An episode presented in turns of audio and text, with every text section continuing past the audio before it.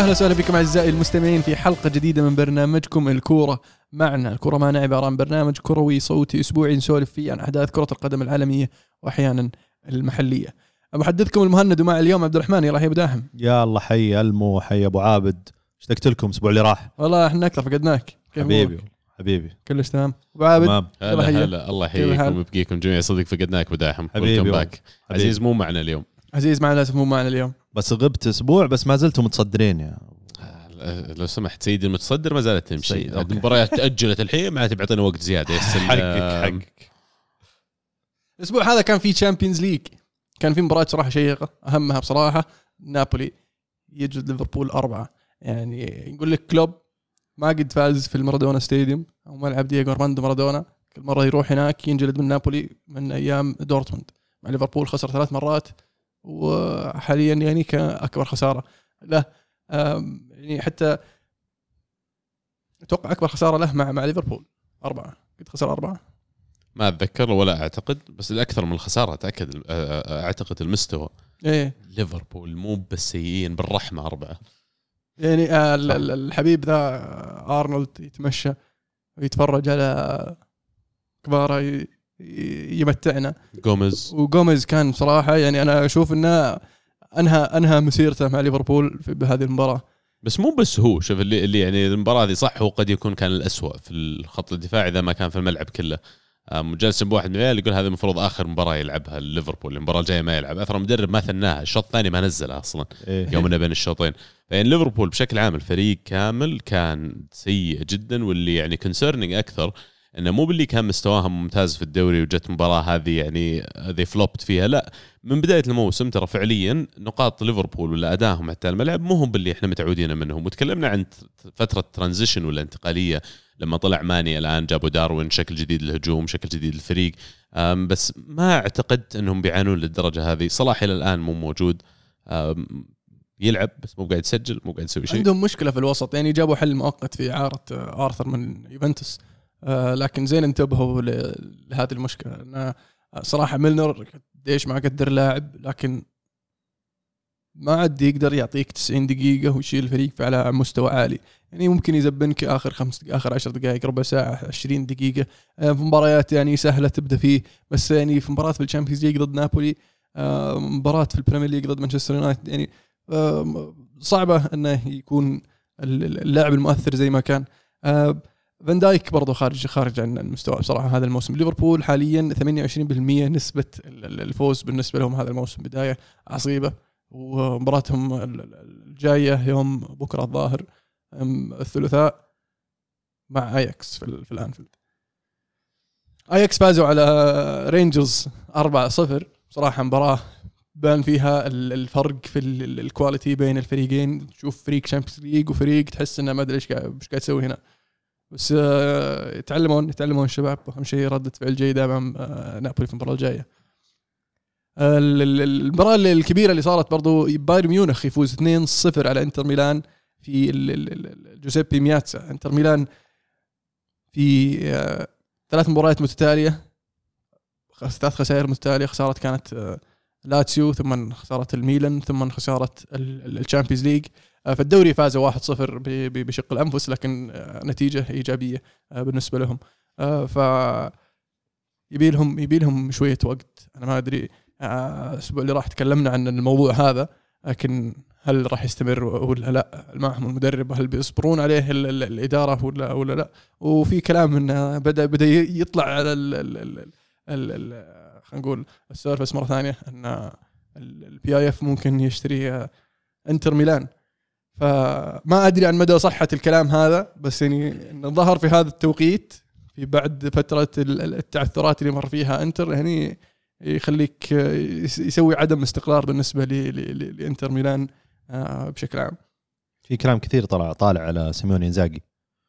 انه هل هو ال- الآن المدرب المرحلة ال- ال- النادي آه، استثمر في لاعبين كثير أو خلينا نقول سوق انتقالات ما هو بال top players بس وفروا احتياجات المدرب ومع ذلك المدرب ما هو بقادر يحقق نتائج إيجابية. وأتوقع أن آه، يعني سيميوني إنزاجي ومعهم أليجري بنجي الاليجري يمكن في مباراة الدوري الإيطالي لكن آه، قرار الإقالة أتوقع من الفرق الفترة هذه ممكن يصير أسرع في حال النتائج كانت سلبية لأن في مدرب أو خلينا نقول أو مدربين متوفرين في السوق ومدربين ممتازين. فبالتالي سيموني زاجي إذا استمر على نفس هذا الأداء مع تردي نتائج أتوقع إن إقالته تصير قريبة. بس مو بقاسي الكلام لأن ترى إلى الآن من بدأ الموسم في كل البطولات لعبوا سبع مباريات فازوا أربعة. يعني أكثر من نص أنت فايز. صح ما كان في تعادلات المباريات الباقية بس أنت تتكلم عن فريق خسر ثلاث مباريات. واحدة منهم ضد بايرن. فعليا يعني صعب إني أتوقع منك إنك تفوز. ف يعني ما ما أشعر إنه وصلت مرحلة اللي crisis اي بس اللي هي المشكلة إن ثلاث مباريات كانت ورا بعض. يعني في الثلاث مباريات هذه لقوا كم؟ ثمانية أهداف. ثلاثة من لاسيو ثلاثة من ميلان واثنين من بايرن. وأتوقع من الموسم اللي راح كان. بس قبلها كريمونيسي فازوا على كريمونيسي 3-1 قبل بعد مباراة لاتسيو. بعد مباراة لاتسيو. اي لاتسيو وبعدين فازوا واحدة بعدين خسروا ثنتين ورجعوا فازوا واحدة. يعني مو بحتى على التوالي. أيه. بس يمكن الكلام إنه غير مقنع أنت. إيه غير مقنع. من العام هو الكلام إيه. كان طالع. بس إنه المقياس ممكن يكون مختلف صحيح. بس فكرة انه في مدرب زي توخل متوفر هذه ممكن تكون مغرية آه للفرق تخليك ممكن ينفعون الألمان في الدوري الإيطالي؟ ما أتذكر آخر مدرب ألماني يعني راح أصلا راح الدوري الإيطالي فما بالك نجح. ليش ما ينفع؟ الثقافة أشعر في إيطاليا يمكن الدفع بالنسبة للمدربين يعني ما راح يكون عقده مع إنتر بأي مستوى قريب من العقد اللي كان يستلمه من تشيلسي مثلا. أي بس آه، يعني أنك تدرب فيه على مستوى في الدوري الإيطالي تجربة جديدة بالنسبة للمدرب وتوخل بشكل عام أحس إنه يناسب الدوري الإيطالي لأنه مو بالمدرب اللي اللي يلعب ومندفع بالفريق بالعكس يكون طريقة لعبه شوي متحفظة ويعرف آه، يكسب المباراة من غير ما يفتح المجال للخصم. فممكن يستفيد منها سواء الإنتر أو اليوفي اللي اللي اللي خسر 2-0 من باريس سان جيرمان في مباراة. يعني المباراة اللي قبلها أليجري مريح لعيبة مهمين عشان مباراة ال Champions League وراح ال Champions League لقاهم اثنين ورجع في مباراة الدوري و... وصار الفيلم اللي بنسولف عليه بعد شوي. فبرضه الليجري وضعه يرقل وبدأ يطلع يكثر إيه الكلام وكان فيه آه، يعني آه، صافرات استهجان خلينا نقول في مباراة الدوري أمس. قاعد يكثر الكلام على الليجري لأنه مو قاعد يقدم المستوى ولا في أداء يعني تحس إن اليوفي يعني قاعد يمشي في طريق معين أو في طريقة لعب واضحة. آه في شوي ضياع من ناحية المهام والمسؤوليات لكل آه لاعب في أرض الملعب. آه ف في في ملاحظات كثيرة على الليجري هذا شيء شيء غريب ومو ما, تعودنا على الليجري إنه يلعب بهذه الطريقة. آه الغيابات أكيد لها دور. أكيد لها دور في إن الفريق يعني شوي ضايع آه لكن المفروض إنه يعني يقدر يسوي أحسن من كذا. عودنا الليجري مع اليوفي وبشكل عام اليوفي إنه دائما دفاعه قوي. لكن سالفة إنهم مشوا مدافعين مهمين أفضل مدافع في في, في اليوفي في التاريخ الحديث أو أقل في الآخر 20 سنة 15 20 سنة مشى. وأفضل مدافع شاب حاليا اللي هو في ديليخت برضه مشى وما جابوا إلا مدافع واحد في بريمر ولا قدروا يعني يجيبون مدافع إضافي. التشكيلة تغيرت بدل ما صار يلعب ثلاث مدافعين لأنه ما عنده الخيارات صار يلعب مدافعين. وشفنا حالات بعض الأحيان يلعب آه، دانيلو ظهير يمين. ف... بس مو بقال هو دانيلو بيصير خاص center back؟ يعني ما هو بشيء واقعي إنك تعتمد على لاعب ظهير يمين إنه يصير قلب دفاع خاصة إذا بتلعب بمدافعين غير ثلاثة صح اثنين ما ينفع بس إذا إيه؟ ثلاثة بيلعب على اليمين ينفع يمشيك يمشيك أكيد بس يعني إذا إذا أنت تبغى تفوز بالدوري تبغى تنافس على السكوديتو أتوقع تحتاج خيارات برضو أفضل وتحتاج يعني لاعبين إضافيين إنهم يدعمون ويزيدون المنافسة على المراكز في في في, في الفريق ويدفعون بعض إنهم كل واحد يقدم أحسن ما عنده. يقولون مهتمين بجابرييل مدافع أرسنال بس شوف أنا أتفق معك إن يعني اللي قاعد يسويه السنة هذه أليجري عليه ملاحظات أنا أختلف جملة وتفصيلا مع نظام المدرب اللي يريح لاعبين عشان مباراة مهمة بتجي Champions إلا إذا كانت شيء يعني لاعبينك منهكين تماما وفعلا يحتاجون ال break مو بعشان إني ابى أدخل فيهم المباراه هذيك fresh بالعكس أدخل كل مباراة أنظر لها مباراة بمباراة أبغى أفوز. ومرات ترى ال momentum اللي يخلقه إن اللاعب قاعد يلعب كل ثلاث أيام ولا كل خمس أيام أعلى بالنسبة لي الفائده حقته وال value من إني أجي اريحهم بعدين أخسر. أنا الحين يعني مباراتين ورا بعض إلى حد ما لعبت weakened team عرفت؟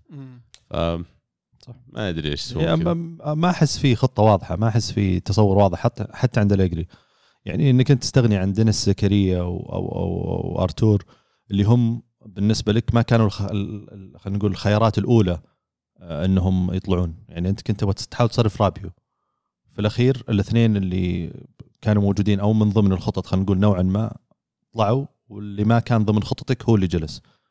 فهذا يعطي انطباع ثاني على أن الفريق فعليا مو بعارف وش يبغى يسوي مو اي ما أحس اليجري عارف أو قالوا له هذا اللي موجود هذا اللي متوفر نحط كاب. طلب الشيء الوحيد اللي أحس إنه مدافع بدل دي لخت بريمر أو آه، مهاجم آه، أصر على مهاجم حاول في موراتا ما قدر بعدين جاب ميليك كخيار جاهز و- مرات هم اللي مشوه. هم مشوه إيه، ثم قالوا you know what لا نبغى نجيب. إيه. هذا هذا يدل على النقطة الأولى اللي ذكرتها إنه ما في تخطيط ما في ما في واضح. صورة واضحة وش يبغون يسوون وين يبغون يوصلون. هذا شيء صراحة مؤسف لي لنادي بحجم يوفنتوس. والله فعلا. بدأت السالفة ترى من صيف 2018 حق كأس العالم يوم راحوا جابوا رونالدو. إيه. أنا بالنسبة لي هذاك الصيف حاسوا ال plan حق اليوفي للخمس سنوات الجاية. لأن لأن آه، أصلا يوم جابوا رونالدو آه، زعلوا مروتا مروتا قال أنا ما راح أكمل المشروع هذا.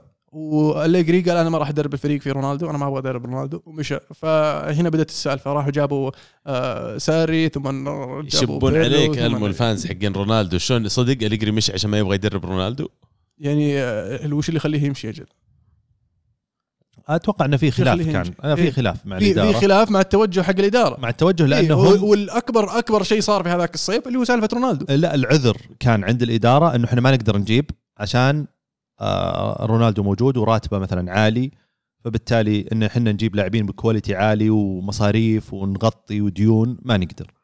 فتعامل باللي موجود already آه بس هو ما يبغى رونالدو. أنا ما طلبت رونالدو. طيب ليش تجيب لي إياه؟ أنا بالفلوس حقت رونالدو اصرف لي على الفريق. حط لي جيب لي ثلاث أربع لاعبين أقدر أرجع أنافس فيهم أنا على الموسم الجاي. جيب لاعبين صغار مشروع ث- ث- ثلاث أربع سنوات جاية. بس إيه هذا فعليا اللي فعليا هذه مو بنوعية اليجري أحس. صغار ومشروع مو بشرط صغار مو بشرط إيه، صغار. يعني, يعني بالنسبة له صغار ترى اليجري 28 32 ترى. هذا هو عشان اي كذا جايب لي واحد عمره لك- 36 يعني. يروح يجيب لك كو كو كويلر. أربعة كويلر- وثلاثين. أجل اليجري مو. المناسب عادي. في الأخير الإدارة ويعني كنادي أنت تتوجه في مصلحة ناديك على المدى الطويل. إذا عندك مدرب ما يبغى المدى الطويل قد لا يكون مصلحتي معه أجل. يعني يمكن عشان كذا جاء موضوع افتراقهم عن أليجري نفسه. يعني خلينا نقول اختلاف وجهات النظر على مستقبل الفريق. لكن شوف راح لف لفة طويلة. حط رونالدو شال أليجري شال sporting director حط بيرلو. طلع رونالدو آخر شيء ورجع أليجري. يعني إيه. هذا اللي أقول لك أنت قاعد تدور في دائرة واحدة. أنت مو جابوا- قاعد تمشي قدام. فعلا يعني. جاوا براتيتشي. براتيتشي مسوي مروتا وحاس الدنيا عرفت؟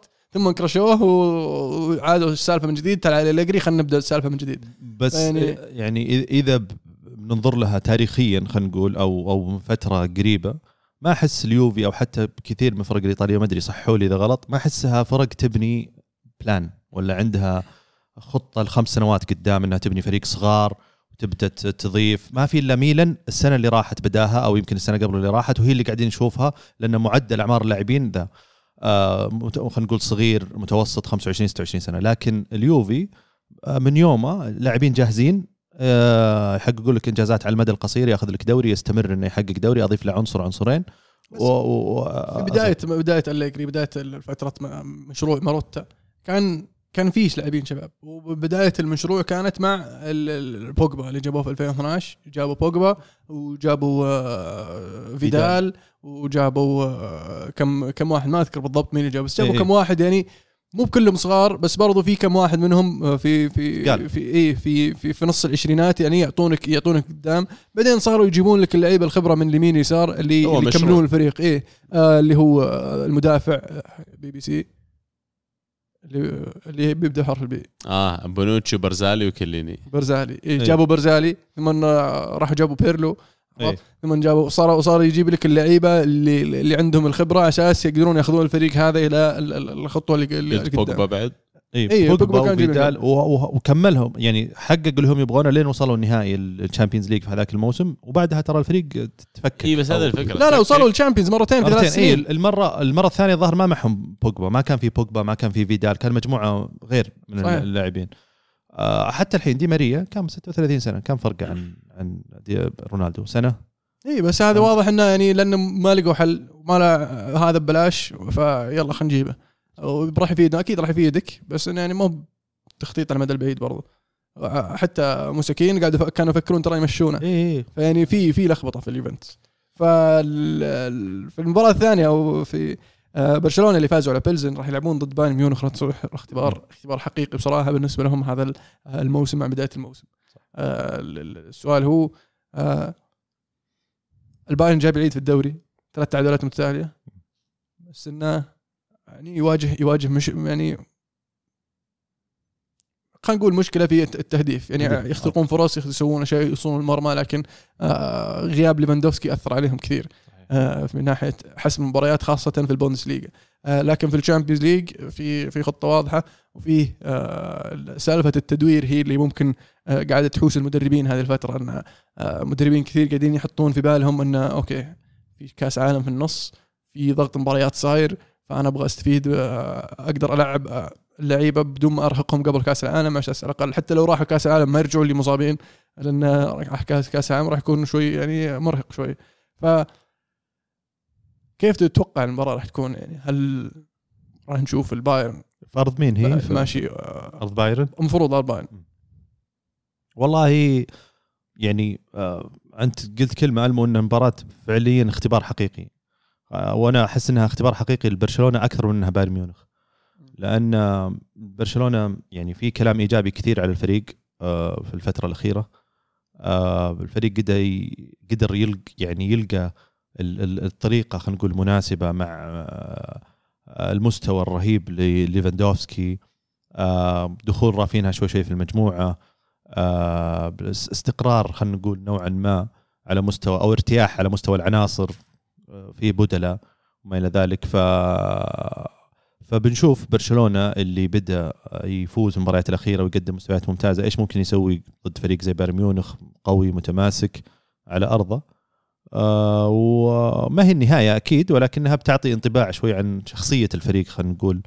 آه بأنه يكمل باقي الموسم آه، في الدوري مع فرق أقوى أو حتى مع استمرار المباريات. زائد وين ممكن في الشامبيونز ليج خلينا نقول يوصل لما يقابل فرق أو فريق قوي- قوي زي زي بايرن ميونخ.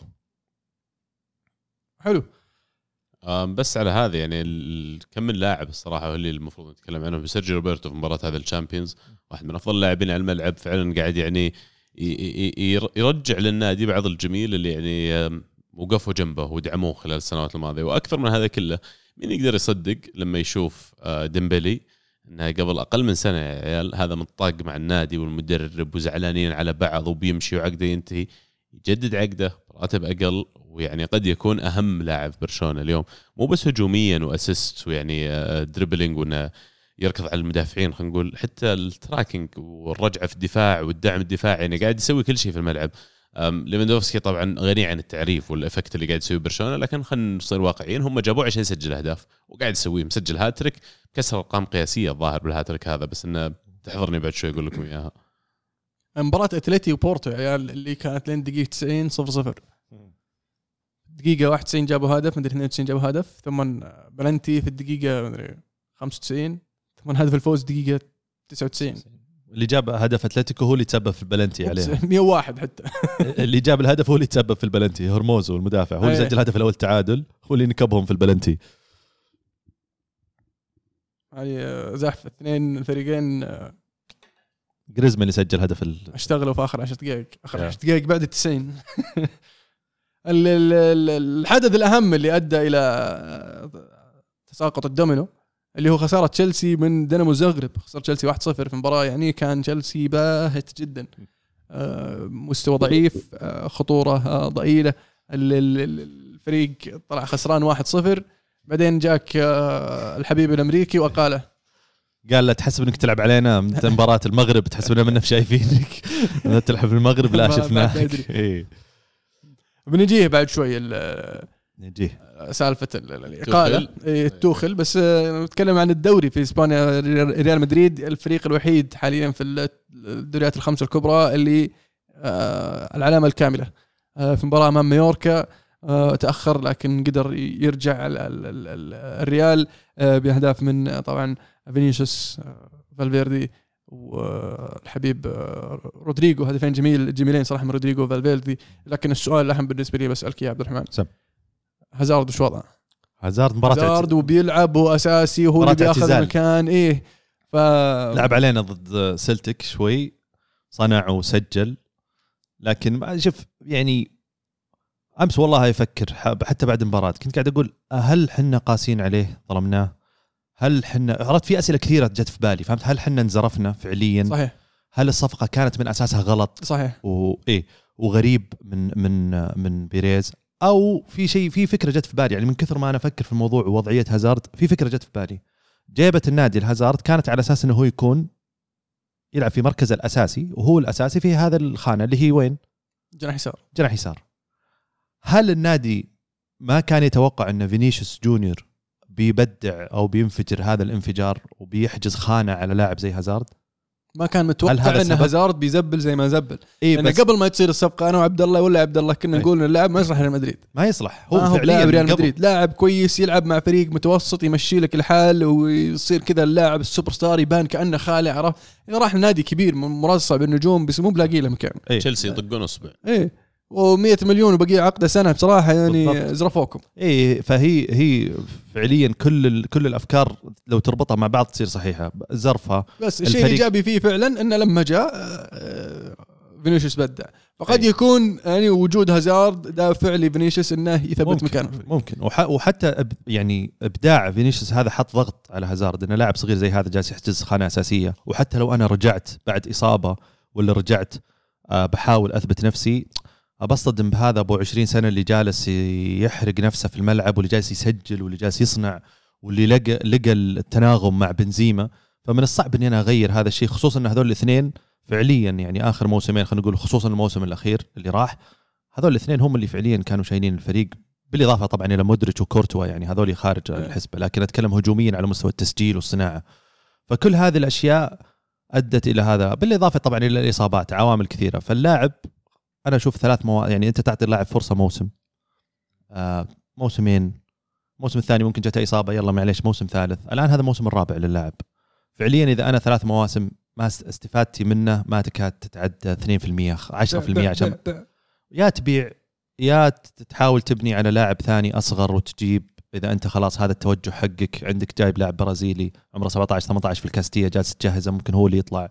تشوف لاعب آه تحط تستثمر في لاعب زي بيلينغهام آه ممكن الموسم الجاي اللي هو أصلا target للفريق. آه أمس أثبتت إنه هازارد ما ينفع يكون بديل لبنزيما ما ينفع يكون في ريال مدريد ولا لسه ما ينفع يكون؟ في ريال مدريد. أنا بالنسبة لي بعد ثلاث مواسم خلاص أنا يعني اخذكم ثلاث تستوعبون إيه. كويس. رودريجو يا أنشيلوتي هو البديل لبنزيما. طيب. أسينسيو أسينسيو طلعت له لقطة زعلان بصراحة الفريق فايز أربعة لكن هو كان جدا زعلان إنه ما شارك ولا حتى يعني عبره بجيح والله بجيح ليش ليش؟ بتجي؟ لأنه يعني أنت سيء مو بسيء. والله سيء. والله سيء أنا بالنسبة لي أسينسيو لاعب عديم الفائدة ليش عديم. الفائدة طبعا يعني عط عط شيء موضوعي أكثر من طيب. مجرد بس لا لا أنا أقول لك. توني ها أبى أقول لك هو أنا أقول زعلته بجيح عديم الفائدة لأن اللاعب أعطي فرص كثيرة من بعد رجعته من رباط صليبي في الفريق ولا أثبت نفسه. لاعب زي رودريجو بالمقابل عمره 19 20 سنة في كل مباراة يدخل كبديل يسجل لك ويصنع لك. إيه، ما كان يسوي كذا هو قبل لا الإصابة. ما كان يسوي. كان يسوي قبل قبل الإصابة. كان يسوي كذا يدخل يغير لك المباراة كان قبل- نصف نهائي ضد البايرن يدخل يسجل هدف ما عنده مشكلة. قبل قبل الإصابة أتكلم إيه. عن كثلاث مواسم يمكن أو موسمين أو نص. فيعني آه بتطلب مثلا راتب عقد عالي وتطلب تجديد براتب ضعف مدري راتب زيادة. أو تشترط إنك تلعب أساسي أو أقل شيء 80% من مباريات الموسم. ولما قلنا لك لا ترى أنت هذه الأشياء ما راح تتحقق لك نبغى نشوف لك فريق. قال لا ما أبغى أشوف فريق بقعد هذا الموسم عشان أطلع الموسم الجاي مجانا. فبالتالي أنت يعني أنت حطيت نفسك في هذا حطيت نفسك هذا الموقف. الفريق حاول يساعدك الفريق حاول يتفاهم معك يشوف لك مخرج إنك أنت تطلع. أنت ما اخترت هذا الخيار. آه، وبعدين برضو في شيء إضافي بغض النظر عن هذا ال- الموضوع. أعتقد إنه في شيء في تصرف شخصي أو قرار تأديبي كان من أنشيلوتي لأن ما نادرا أنشيلوتي ترى يتصادم مع لعيبة أو يقرر إنه يصرح على لاعب إنه خيار بالنسبة لي رابع ولا ثالث أو ما راح أعتمد عليه إلا إذا هو أثبت نفسه في التمارين. قليل ترى أنشيلوتي يصرح هذا التصريح على على لاعب معين. فما صرح هذا التصريح إلا إنه في شيء في الخفاء برضو آه صاير. بس بداحم في نمط أنا اللي قاعد أشوفه. مثلا نفس ال- اللي صار الحين مع اسنسيو صار مع اسكو قبل. ويمكن إلى حد ما بعد. أيوه صار مع راموس وصار مع يعني في ففي مثلا أسماء مرت على الفريق اللي توصل مرحلة معينة يبدو لي النادي ما عاد ينظر لهم بنفس القيمة اللي اللاعب ينظر إنها هو قيمته مع الفريق ف- ولو بنرجع للتاريخ بعد قبل آخر 20 25 سنة ترى من أيام يعني كثير. هيلجيرا وأنت ماشي وش اسمه اللي كان يلعب قلب دفاع هييرو. راؤول ويعني مدريد ترى عنده نمط وعنده شوية يعني ال idea هذا ويعني ظهر كلها مع بيريز بعد كانت. اللي لما يوصل لاعب مرحلة معينة خلاص هذا اللاعب أنا مستغني أنا ما عاد أحتاجه أنا بمشي المرحلة اللي بعده. ويمكن هذا اللي يصير فيه تضاد واختلاف في الأسلوب اللي تكلمنا عنه قبل شوي مع يوفي. ترى يمكن healthy فعلا ان توصل مرحلة بغض النظر عن اسمك. أنت توصل مرحلة أقيم فائدتك لفريقي أقل من المبلغ اللي أنا بدفعه صح. فأنا أفضل إني يمكن أمشيك وأبحث عن غيرك. أو ترضى براتب أقل. بالضبط. طبعا اللاعب ما راح يرتب ما راح يرضى براتب أقل صح. ومباراة عدد دقائق أقل. فياخذ ينزل راتبه وما يلعب. فيعني أحسن لك إنك تمشي لكن بعض اللعيبة يصرون إنهم يقعدون في ريال مدريد آه، اوزل نفس الشيء آه. بعد. وهو هو يستمر موسم بهذا الراتب والموسم الجاي ضامن له إنه يطلع بانتقال مجاني ما يضغط على فريقه هو يختار على كيفه زي اللي صار مع إسكو. كان كلام كثير مانشستر سيتي هنا مانشستر يونايتد. في الأخير راح اشبيليا لا يعني بس الوقت كان- كان مختلف بداحم. يوم كان يرتبط بالأسماء هذه كان قبل بموسم أو موسمين. موسم, موسم. إي بس اللاعب كان مختلف كثير ويتغير أشياء كثيرة في موسم أو موسمين. أم، فأنا أعتقد إن اسكو آه، فاتته في هذا المثال اللحظة المناسبة إنه فعلا يروح لنادي ثاني ويكمل عند ال momentum نفسه.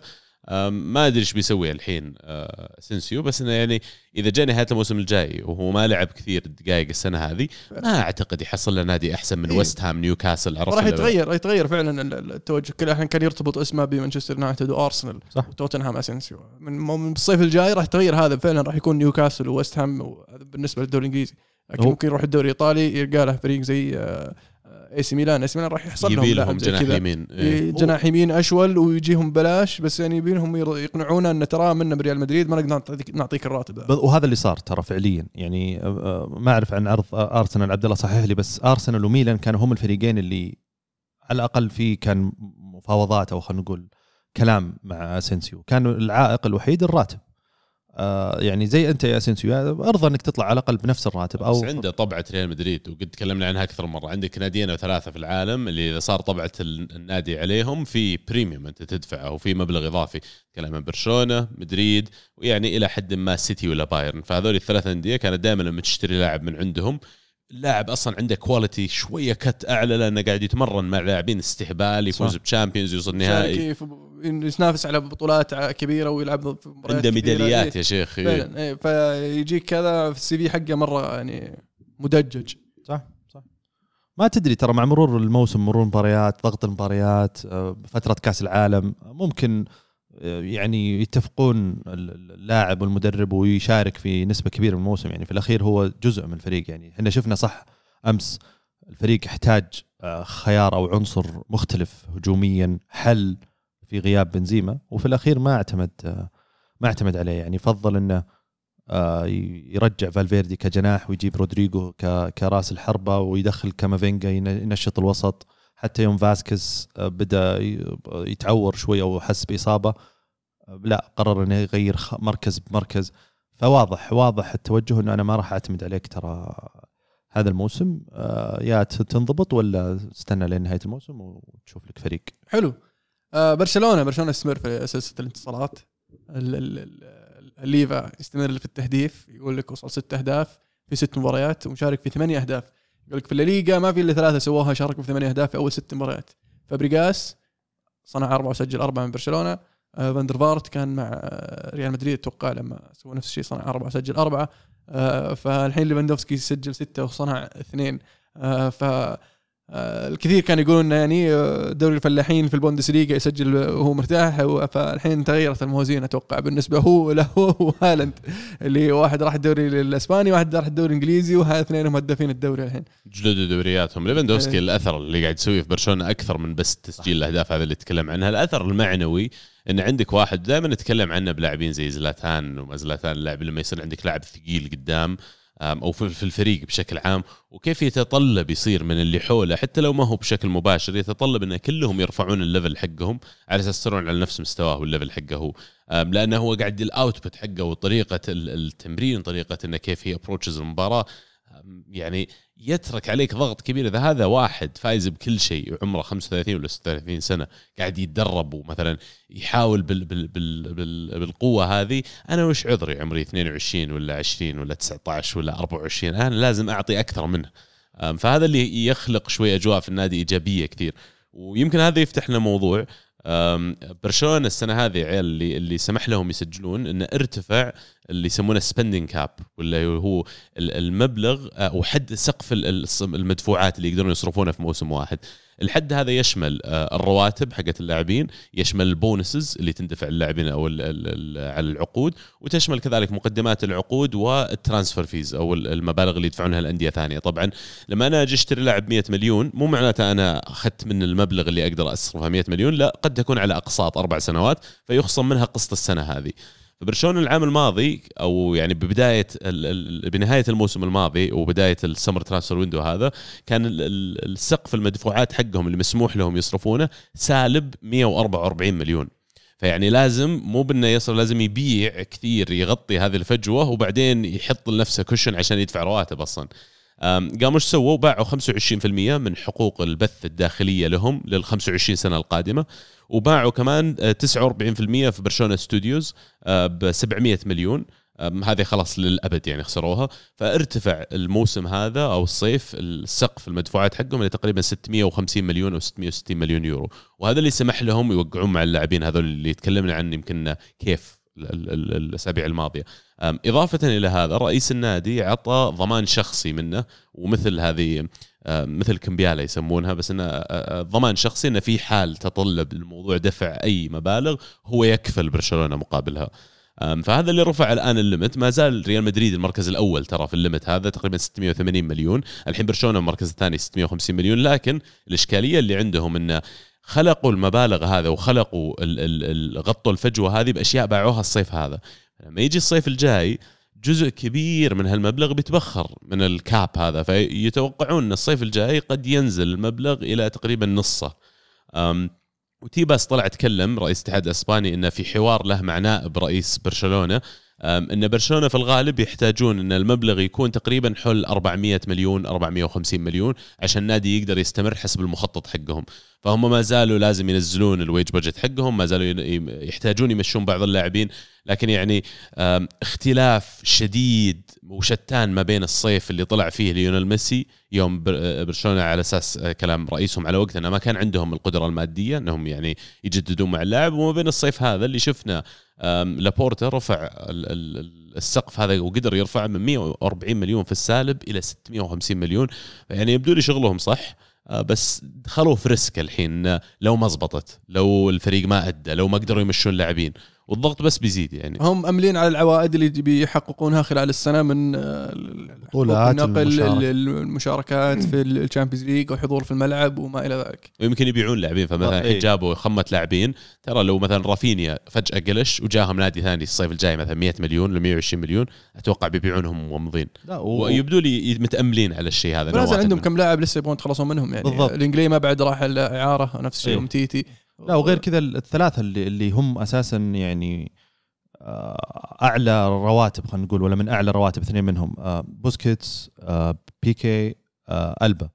هذولي لو تلاحظ الآن من الآن تشافي ما ما ما بدأ يعتمد عليهم كثير خصوصا مو بوسكيتس تقريبا هو الوحيد اللي أساسي لكن بيكي والبا ما نزلوا رواتبهم. لا. لا, لا الموسم اللي الموسم اللي اللي هذاك كان. الموسم الماضي. الموسم الماضي أتوقع. اي إن كان ماني بغلطان. بس يعني ترى بالمقابل مع مع الأشياء هذه اللي صارت ترى الفريق يعني استغنى عن لاعبين رواتبهم تعتبر عالية نوعا ما. يعني حتى حتى بالإعارة أنت عشان ترفع الويج هذا اي عشان ترفع ال limit هذا أو السقف هذا أنت لازم تقلل اي الرواتب حقتك اللي أنت ترفعها سنويا هذا. فمثلا زي لانجلي أنت شلته من قائمة الرواتب لهذا الموسم فبالتالي تغير. لانجلي آه، أومتيتي آه، حلول مؤقتة اللي قاعد يصير الحين حلول مؤقتة بس مقابلها في في على الأقل خطة. إنه مرة ثانية فريق خلص بطل دوري اسباني ولا top 2 الفريق وصل نص نهائي ال Champions الفريق وقع عقود رعاية جديدة ففي الحين الخطة أو الخطوة الأولى ولا نص الخطوة الأولى تمت بأنهم قدروا يرفعون ال limit هذا وما يدخلون في دوامة إنه ما عاد نقدر نجيب أحد. وضعنا سيء يمكن أطلع من ال top four دوما ما عاد تطلع منها. قدروا يتصرفون جابوا لهم فريق الحين المفروض بالراحة يطلعون top four إذا مو ب top 2 والمفروض بعد على اللي قاعد اشوفه في أوروبا المفروض يوصلون أقل شيء ربع النهائي Champions League إلا إذا عاد صاروا غير محظوظين وطلع لهم أحد يصقع عرف دور ال 16 ما حد ما راح يطلع لهم بايرن ميونخ هذا شيء مريحهم ولا حيطلع لهم ريال مدريد وهذا شيء مريحهم. يعني آه، الخطورة يمكن تجي من السيتي. يعني بي اس جي أتوقع يعني بيصيرون ثاني برشلونة أتوقع؟ مجموعة؟ يعني إذا بيتأهلون أكيد ثاني. ال- ال- وأتوقع بكرة بتاكد من الموضوع. مباراتهم. اي مع- مع حلوة ميونخ. اي بتعطي بتعطي تصور واضح عن المجموعه شوي. لأن برشلونة في أرضهم جالسين يعيدون آه، نظام برشلونة أول آه، أربعة خمسة آكلك وآكل الملعب وبايرن ميونخ الموسم هذا يعني قوي. عرفت تحسه كفريق قوي بس ماشي في الملعب. سهل إنك توصل بابه وسهل سهل إنك تسجل. فمع هجوم برشلونة ال- يخوف ترى برشلونة في الشامبيونز السنة هذه. أنا دائما أخاف من الفريق الجريح. وأشعر برشلونة حتى لو ما كانوا جريحين من ناحية نتائج على أرض الملعب النادي نفسه كله ماخذ وضعية ال- ال siege mentality. بالضبط شكرا. اي فال siege mentality ذي ترى تفيد تفيد مرة. بالذات في ال... لما يصير عندك لاعبين كفو قدها فمرة ثانية لما أجي أتكلم عن اللاعبين اللي جابوهم شخصيات يا شيخ. يعني كيسي رافينيا ليفاندوفسكي آه، رجعت آه، كوندي. أو كوندي بعد نفس الشيء هو آخر لاعب سجلوه actually آه رجعت ديمبلي يعني عندهم ترى الشخصيات غير اللاعبين اللي كانوا موجودين عندهم. فلا تستبعد انه بقيادة تشافي يسوون شيء special السنة هذه. ولا تستبعد ترى تشوفهم they go all the way يفوزون بالشامبيونز ليج وارد جدا. يعني شفنا أشياء أغرب تصير. إن شاء الله لا. آه بس بيكي ترى يعني كانوا يقولون له كانوا ودهم يمشونه. حتى ألبا. إيه كانوا ودهم يمشونه. آخر- بيكي قال يقول يقول إنه قال لي الرئيس انه ترى بنجيب مدافع. ما راح تلعب أساسي. قال بتجيب أحسن مدافع في العالم. ابى. أنافسه وماني بطالع. ابى أحاول أخذ مكانه. إي زي زي جوردي ألبا. آه، قبل الانتقالات بثلاث أيام أسبوع كذا بدأ يطلع كلام. صار قاموا يلعبون الصغير هذا بالدي. ترى. أساسي جيد.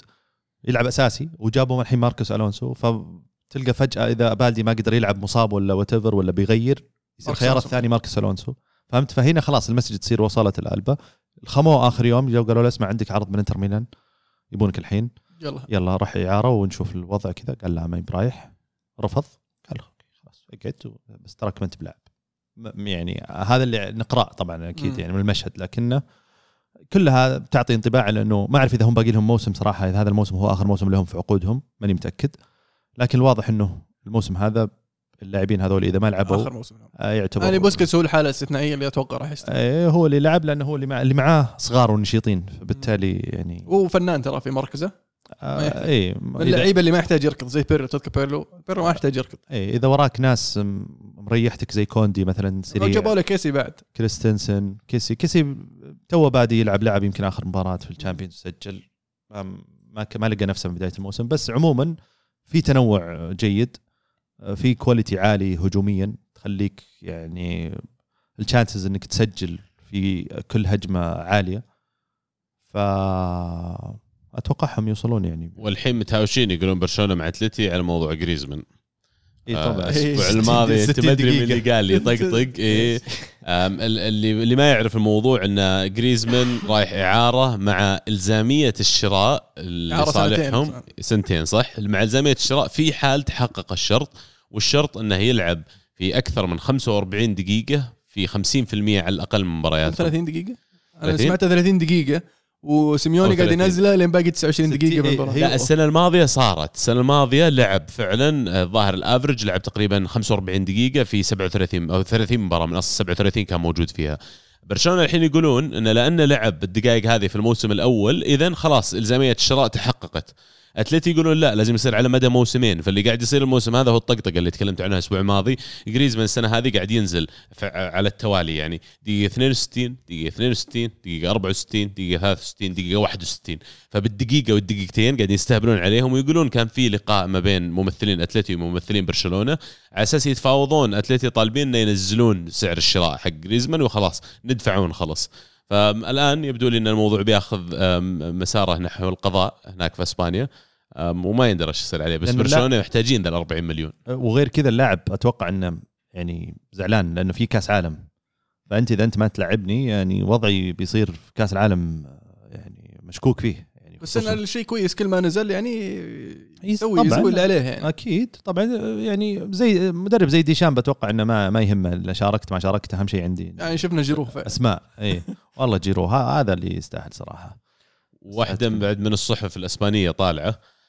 يوم باعوا برشلونة 50% من أو 49% من البارسا ستوديوز يقولون كان في عرض من بيكي على الطاولة شركتها كوزموس الظاهر اسمها. إيه. آه، كان في عرض على الطاولة يبغى يشتري جزء منه ويقال إن إدارة برشلونة رفضت عرض بيكي ما طالعت فيه حتى. وشكله في الحين touch ما بين بيكي والإدارة لكن طلعوا الإدارة ونفوا أصلا انه كان في عرض. أنا ما أدري وش الصدق بس إنه على المكالمات اللي قاعد تطلع من تالي حقت بيكي وكيف إنه يعني وجوده في في الدوري الإسباني وكرة القدم بشكل عام أكبر وأعم من مجرد كونه لاعب. يبدو لي لها حقيقة شكلها. كان فعلا مهتم يشتري جزء. اللي قريته أنا إن الإدارة ما تبغى لاعب آه، حالي في النادي يملك شيء في النادي. فلانك لاعب ما راح نقبل عرضك. يعني لو طلع كان ممكن يعني ما عندهم مشكلة. حلو. آه، في الدوري الإنجليزي طبعا آه، ما في كان في جولة هذا الأسبوع فسالفتنا اليوم تشيلسي وإقالة تخل آه، بسألك يا أبو داحم هل إقالة تخل آه، يعني آه، كانت مفاجأة في والله. وقتها متأخرة ولا وش رأيك؟ أنا عن نفسي فاجأتني الصراحه يعني توقعنا مع الإدارة الجديدة يتغير شوي ال- النظام الصبر على المدربين لكن مفاجأة كقرار في وقت مبكر ولكن ما هي مفاجأة على شخص زي توخل أنا بالنسبة لي كانت لأنها صارت له في آخر آه، فريقين دربهم ونفس الفترة سبحان الله يعني موسم نص موسم بعدين الموسم اللي بعده يمشي أموره ويحقق إنجاز بعدين الموسم اللي. بعده يقال آه، وقريت كثير حاولت أتعمق في الموضوع لأني أنا كنت أربطها بشخصية توخل لأنه يدخل في صدام كثير مع اللاعبين يدخل في صدام مع الإدارة كنترول على غرفة الملابس خلينا نقول بين قوسين آه، بالنسبة له آه، مو ضعيف ولكنه صعب يعني ما هو من النوع المدربين اللي يتحكم ويخلي اللاعبين في صفه ويحتوي اللاعبين لا هو يدخل في صدام شديد وال- واللي صار مع لوكاكو يمكن آه، مثال آه، على على هذا النوع من الأشياء واللي صارت مثلا في بي إس جي قبل.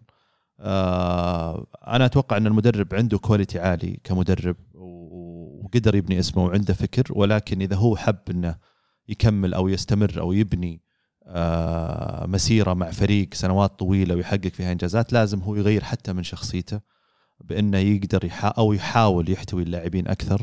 يحاول يكون في صف اللاعبين كثير يحاول يطلع أفضل ما في آه، ما في اللاعبين لأن إذا استمريت أنت بهذا النهج آه، ما راح تكمل في فريق أكثر من من موسمين لأن اللي لاحظناه في الفترة الأخيرة إن دائما اللاعب وهذا شيء ممكن يكون سلبي مو إيجابي دائما اللاعب هو قوته أو أو تأثيره أقوى على الفريق من من مدرب في حالات كثيرة.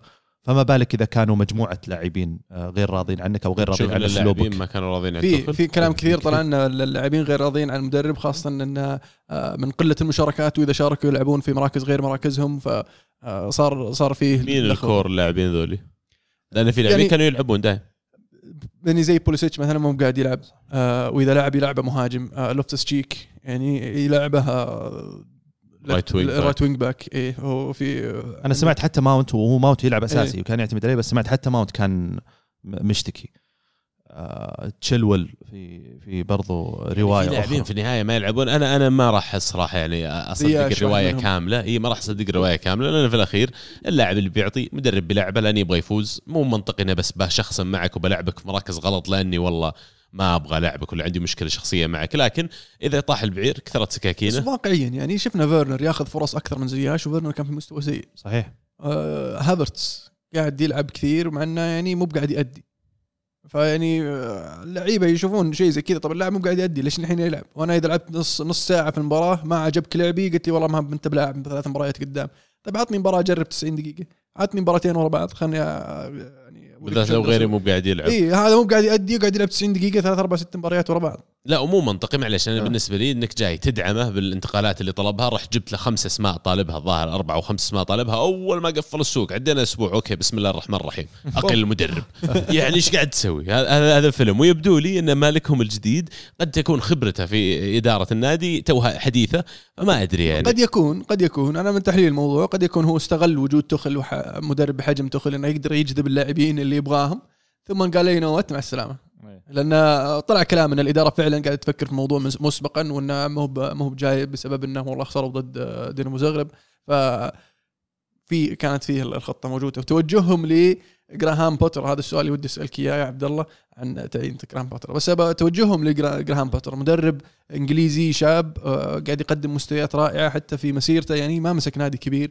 آه، أبدأ مع سوانزي آه، راح ل آه، شو اسمه برايتون برايتون. أبدأ مع برايتون آه، فشافوا فيه المدرب اللي ممكن يكون ال- الحل على المدى الطويل بالنسبة لتشيلسي. ال- ال- الإدارة طبعا مالك مالك النادي آه، الأمريكي هذا. النادي حقه اللي اللي في أمريكا مدربه السابق قاعد معه ثمانية سنين. ف يعني مستعد يصبر على المدرب. إيه. آه، لكن السؤال هو هذا هو إن الحين إذا ما قدر يأدي في الفترة القصيرة القادمة أو خسر مباراتين ثلاثة ورا بعض آه، وش بتكون ردة الفعل؟ إذا أنت فعلا ناوي تقعد تطول معه فلازم تدعمه لازم تخليه يثبت إقدام الفريق لازم تخ- تخلي اللعيبة انه يعرفون ان ترى هذا مدربكم على خمس سنين قدام بعدين أنت ما أديت أنت اللي بتمشي مو فحاول تعطيه الدعم اللي إنه يقدم اللي. وعطوه بمدة العقد الظاهر هذا هو فأنا إيه. بسألك أنا بس يعني شفنا شفنا كم تعطي- خمس سنين؟ خمسة. خمس إيه. سنين. بس شفنا أندية كثير إيه، تعطي مبدئياً عقد طويل ثم ما يكمل. سنة ويقيلونه. بس هذا اللي تقدر تسويه كإدارة إذا أبغى أسوي ال message اللي تكلمت عنه تو اللي أقدر أسويه مبدئيا إنه يعطيه عقد طويل الامد فلما يجي اللاعب يفكر أو طب أوكي ذا مدة عقده خمس سنين حتى لو بقيله النادي بيتكبد مبالغ كبيرة فينو تفكيره مع قاله المدرب بيصير أهدى شوي. ويعني هذا هذا الخطوة الأولى. الش- الشيء الثاني لو تذكرون أندية زي ليفربول لما سوت transition ترى مو فجأة جاء كلوب وصار سوبر كلوب لا كان في خطوات قبلها. فيعني من ضمنها كانت مرور واحد زي شو اسمه حق ليستر. آه، برندن روجرز. برندن روجرز بالضبط مر بنا فريق استقرار بنا فريق على مدى كم سنة. فتشيلسي يمكن محتاجين على شيء تخطيط المدى الطويل. لا شك إن الهيكل الإداري والتوجه حق النادي استراتيجيا اختلف الآن مع المالك الجديد عما كان عليه في القبل. فأتوقع بيت- بيتحولون ل model sustainable ومستدام أكثر. ومن ضمنها تبدأ هذا الشيء بإني اعين مدرب شاب أخليه فترة من الزمن وقاعد تشوف هذا الشيء يتكرر مو بس تشيلسي أندية كثير في ال Premier League تحديدا. آه كريستال بالاس سووها مع فييرا أرسنال مع أرتيتا آه جراهام بوتر على وقتها مع برايتون والآن راح تشيلسي. ففي نيوكاسل. استقرار. نيوكاسل برضو. حطوا إيدي هاو. بس يعني إيدي هاو مو بالعمر هذا خلينا نقول حق بوتر بس إنه يعني بنهاية المطاف محتاجين ال- نفس العمر اثنينهم تقريبا إيه، مو طب كخبرة على الأقل يعني آه، كان كان هنا في Premier League قبل أكثر من مرة آه، ايدي هاو. آه، ايدي هاو هو ترى كان مع بورموث بس. بس كم قعدوا في Premier League قعدوا. يمكن إي طولوا في Premier League ذاك. الوقت على الأقل يمكن سنتين أو ثلاث سنوات Premier League ورا بعض. خمس سنوات. خمس سنوات كلها في بريمير ليج فهو جاء رقاهم وقعد معه خمس سنوات ثم هبطوا وقالوا. يعني في الأخير النادي اللي بيوصل له يحتاج استقرار زي ما قلت ألمو يحتاج إنه فعلا خطة واضحة يمشي عليها تجزئ القوة هذه بدل ما هي شلالية واللاعبين يتحكمون أو مدرب يتحكم لا لا لا النادي يتحكم النادي عنده خطة النادي عنده شيء ماشي عليه وقاعد يمشي بناء على الخطة اللي هو حاطها. هذه لو مثلا نهاية الموسم تشيلسي ما يقدر يوصل top four حتى يعني شفنا مويس يعني مويس مسكين. فأنا أنا أرحم أرحم بوتر صراحة. لأن خطوة جيدة ممتازة إنه يروح لتشيلسي لكن شيء مختلف تماما عن برايتون وسو- وسوانزي. ف ما ما راح يكون ال- النادي أرحم آه، عليك من الأندية اللي قبل. آه، فاذا ما قدرت توصل ال top four وتأهل ال Champions League وقدرت تحقق شيء ومستوى الفريق آه، تدنى وحنا وعندك العناصر هذه أفضل من اللي كان عندك آه، في في برايتون. ف ممكن ي- يمشونها يعني لأن في الصيف الجاي يمكن يقول لك مدرب أفضل أو مدرب ثاني متاح. آه والله نمشيه ونجيب آه نجيبه ونبدأ نخلي خطة. آه أصغر شوي ونختبر وضعنا معاه قبل ما نمدها آه ف إذا فعليا هو ناوي يصبر عليه فشيء كويس. لكن إذا وصل مرحلة ومشوه لك راح يواجه صعوبة. آه بوتر إنه يلقى نادي من ال top 6 يرجع يدربه. وممكن يواجه صعوبة في إنه يلقى نادي حتى من الأندية المتوسطة يدربه. فيعني شفنا مويس اضطر إنه يروح برا الدوري الانجليزي آه، في ريال سوسيداد. بعدين رجع ل آه، ويست هام وكان مؤقت حتى كان الناس غير مقتنعين آه، بمويس وإنه يدرب ويست هام وإنه راح يهبطون والكلام هذا. بعدين نشوف إيش سوى معهم. فيأخذ له الوقت يأخذ له الموضوع وقت على ما يقدر المدرب يرجع ويرجع سمعته كمدرب جيد إذا مر بمرحلة زي كذا مع نادي كبير. ولا إيش رأيك؟ إي مبدئيا المو أنت ك professional كواحد قاعد يشتغل عنده career وعنده يعني خط وظيفي ماشي عليه يجيك خطوة أفضل وتجيك فرصة أفضل من اللي عندك. لازم أول شيء عندك الإيمان والثقة إنك بتسوي أفضل من اللي سويته قبل لأن الإمكانيات تغيرت. ولازم تجرب لازم تاخذ ريسك ما في ولا مدرب صار من المدربين الكبار إلا باستثناء ناس مرة قليل يعني اللي والله طبع النادي كبير على طول. فهو خذ الخطوات حقته وصل الان جته فرصة. هذا اعتبرها فرصة. إدارة عرضت عليك فريق قد يكون عندك عذر الحين وما أدري إيش صار بينهم أصلا كمحادثات بس أنا لو مكان الإدارة على الأقل بقول له اسمع الموسم هذا هدفنا ال top four لكن يعني أكثر من مجرد top four أنا هدفي أبغى أشوف الفريق يلعب brand football معين أبغى هوية أبغى إني أنا قادر انه فعلا أمثل ال output اللي تقدر تطلعه من اللاعبين ال value حقهم اللي عندي. يعني أدي على نفس level اللاعبين المتاحين له. إذا وصلت هذه والله إنها انتهى الموسم أنت مركز خامس سادس لا بعطيك موسم إضافي بالعكس بعطيك موسم إضافي كامل لأن كرة القدم ما في شيء مدى قصير كل شيء ياخذ وقت.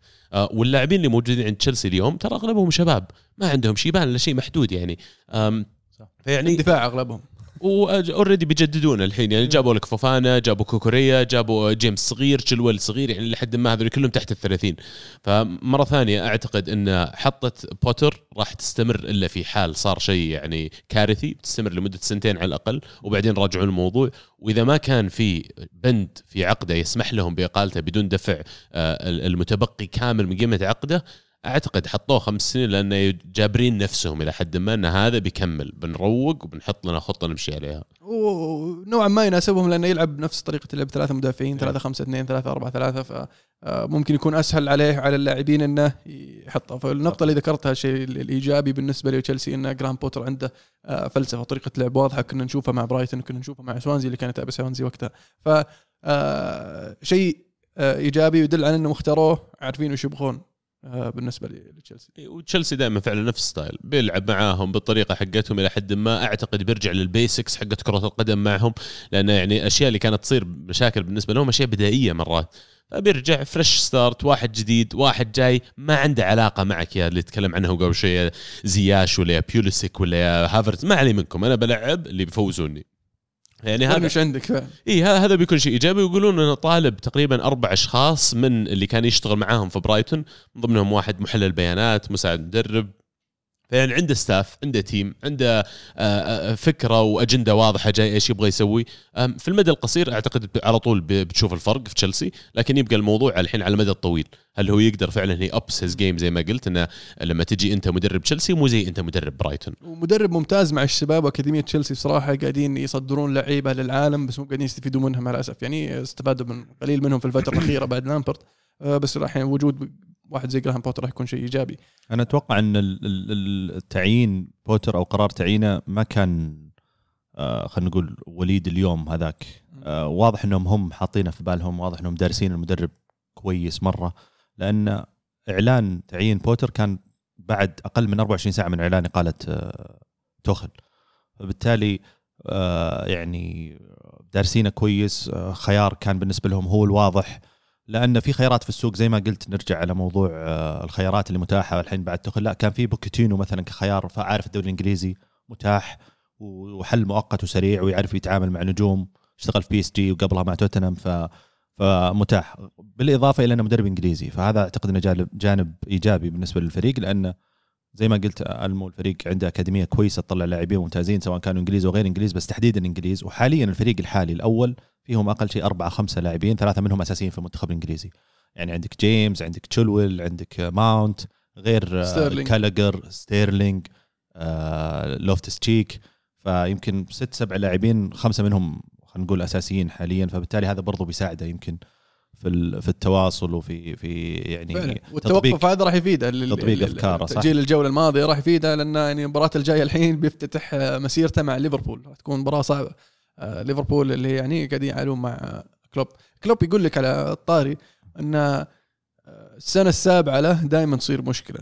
صارت له مع ماينز وصارت له مع دورتموند. يعطيه العافية سبع إيه سنين والحين قاعدة تصير له مع مع تشيلسي مع عفوا ليفربول ودائما آه، ما يمشي بعد السنة السابعة. نفس توخل ترى. خير كمل سبع سنوات مع ثلاث أندية الحين. إيه. وين استهبال.